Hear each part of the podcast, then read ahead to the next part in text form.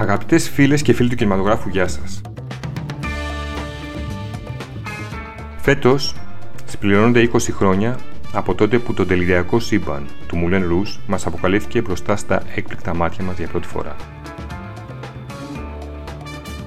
Υπεύθυνος γι' αυτό δεν ήταν άλλος από τον Αυστραλό σκηνοθέτη Buzz Λούρμαν, τον Basmanian Devil, όπως τον αποκαλούν οι φίλοι του λόγω της φρενίτιδας που τον πιάνει κάθε φορά που καταπιάνεται με ένα καλλιτεχνικό, κινηματογραφικό ή και μη project. Το Moulin Rouge αναβιώνει με όρους pop και rock opera την ποέμικη επανάσταση στη Montmartre του 1900 και έχει ως θέμα έναν καταραμένο έρωτα.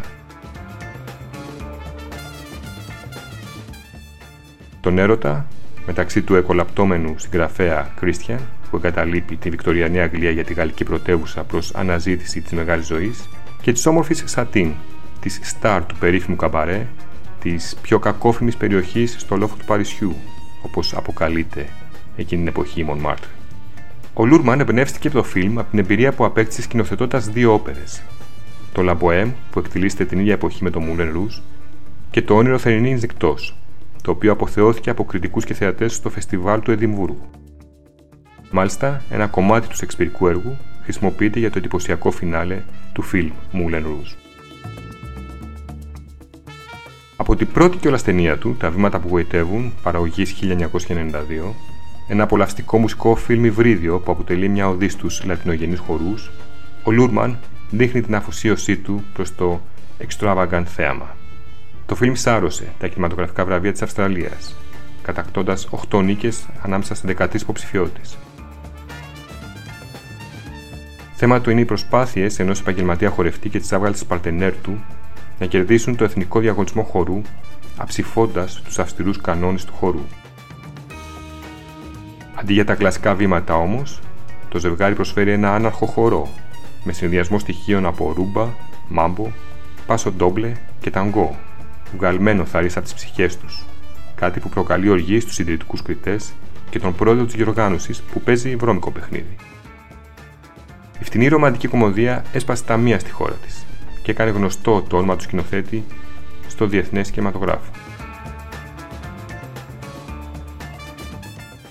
Η βράβευσή του στις Κάνες με το A World of the Youth είχε ως συνέπεια να έρθει και μια υποψηφιότητα στις χρυσές σφαίρες παράλληλα με κάποια βραβεία στα μπάφτα. Η πρόσκληση από το Hollywood δεν άργησε να έρθει. Το επόμενο φιλμ του, για τους μεγάλους major, είναι η μεταμοντέρνα μεταφορά του Ρωμαίου της Ιουλιέτας το 1996. Ξανά με όρους μουσικού θεάματος και με πρωταγωνιστικό ζευγάρι. Τα νεούδια ακόμη τότε Λεωνάντο Τικάπριο και Κλέρ Ντέινς που ήταν 22 και 17 ετών αντίστοιχα, ο Λούρμαν κάνει παπάδες, βάζοντας την αντιφατικότητα ενός κόσμου σε κρίση. Από τη μία έχουμε τη δίψα των ρομαντικών ψυχών να ζήσουν τον απόλυτο έρωτα και από την άλλη το μίσος και τη βία της σύγχρονης κοινωνίας. Να διαβάζονται μέσα από μια κλασική ιστορία αγάπης που έγραψε ο Ελισαβετιανός ποιητής πριν από τέσσερις αιώνες περίπου. Ο Λούρμαν οργιάζει ξανά σε επίπεδο εικόνας, μένοντας πιστός στο αυθεντικό κείμενο και αλλάζοντας όλα τα υπόλοιπα. Σκεφτόμασταν τι είδους σινεμά θα έκανε αν ζούσε σήμερα ο Σέξπιρ, θα πει κάποια στιγμή. Τα επεισοδιακά γυρίσματα του φιλμ σταματούν αρκετές φορές λόγω κάποιων θειολοδών ανέμων καθώς και περιπέτειες απαγωγής. Ο τόπος των γυρισμάτων είναι το Mexico City και η Βερόνα του αρχικού έργου γίνεται Καλιφόρνια. Η καταγραφή της καθημερινότητας με τα κάμπριο αυτοκίνητα, τις αμμώδει παραλίες, τη μουσική στη διαπασόν, τα φανταχτερά αντισήματα των ηρώων και κυρίως την υπερβολή της βίας, θυμίζουν έντονα το Los Angeles των 90s. Πάντως, κάλλιστα θα μπορούσε να ισχυριστεί κάποιος ότι εδώ δεν είναι η Καλιφόρνια και η Venice Beach, που σε κάποια σκηνή αναφέρεται ως Verona Beach για ευνόητους λόγους, αλλά μια απροσδιόριστη περιοχή πέρα από τόπους και χρόνους. Ήθελα να φτιάξω κάτι πολύπλοκο, αναφέρει ο Λούρμαν, ώστε να θυμίζει μεσονικά παραμύθια αγάπης ενταγμένα στο βίαιο, τρομακτικό μέλλον. Κάτι σαν το Blind Runner δηλαδή, αλλά από την ανάποδη. Συνεχίζει και ολοκληρώνει με τις κινηματογραφικές αναφορές του φίλου. Μπορεί να είναι η καταραμένη ιστορία του Ρωμαίου της Ιουλιέτας, αλλά ένα τμήμα του θυμίζει το Επαναστάτης χωρίς αιτία, κάποιο άλλο τα musical του Busby Berkeley και ένα τρίτο το βρώμικο χάρι και τη βία των 70s μέσα από τις αντιρροικές περιπέτειες της εποχής.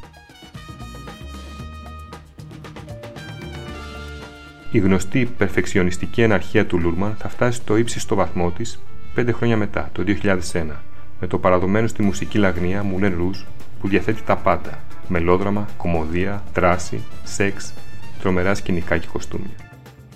Και πάνω απ' όλα, μερικά από τα πιο εκθαμβωτικά μουσικοχορευτικά που θα δει ποτέ ο θεατής. Το αναχρονιστικό soundtrack ζωντανεύει την νυχτερινή ζωή της αμαρτωλής Μονμάρτρης με γνωστά τραγούδια, όπως το Diamonds, Are a Girl's Best Friend, pop και rock επιτυχίες σαν το Smells Like a Teen Spirit των Nirvana, το Like a Virgin της Madonna, το Natural Boy που είναι το αγαπημένο του σκηνοθέτη, το All You Need Is Love ή το Your Song του Elton John. Ανακατεμένα με κλασικά κομμάτια από διάσημα musical ή όπερες, σαν τη Τραπιάτα ή τη La Bohème καθώς και διάσημα τραγούδια που έχουν γράψει τη δική τους ιστορία στη διαδρομή του αυθεντικού Moulin Rouge και του Κανκάν. Το Moulin Rouge δεν είναι απλώς ένα ιδιοσυγκρασιακό musical φτιαγμένο από τα πλέον υπερβατικά ή φαντασμαγορικά υλικά.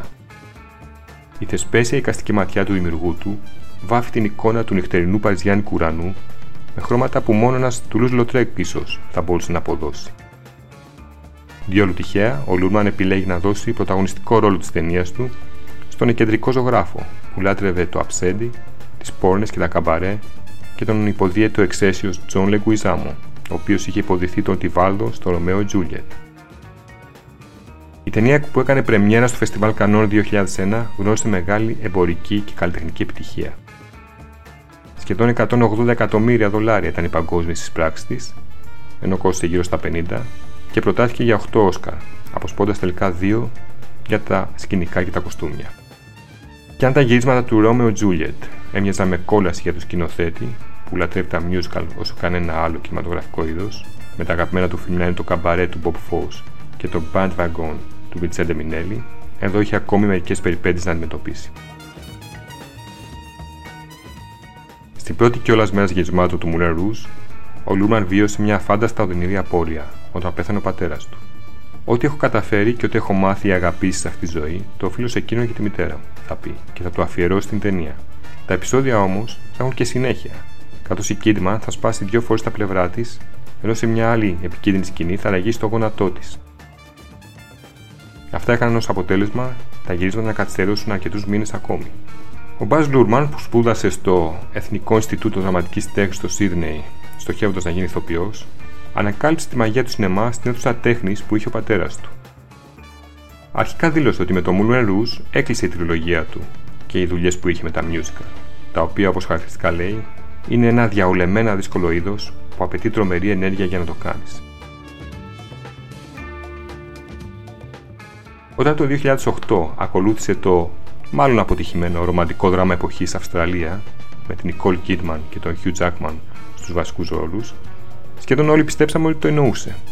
Ώσπου ήρθε πέντε χρόνια μετά το ολοκληρωτικά πλασματικό και ξέφρενο remake του μεγάλου Gatsby, που είναι και η τελευταία ταινία που μας έχει δώσει.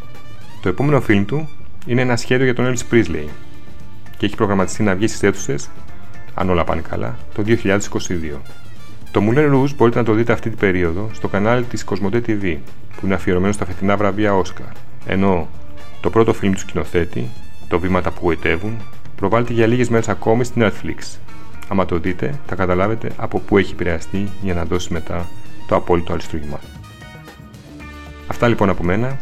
Να είστε όλοι καλά και θα ξαναπούμε την επόμενη Πέμπτη.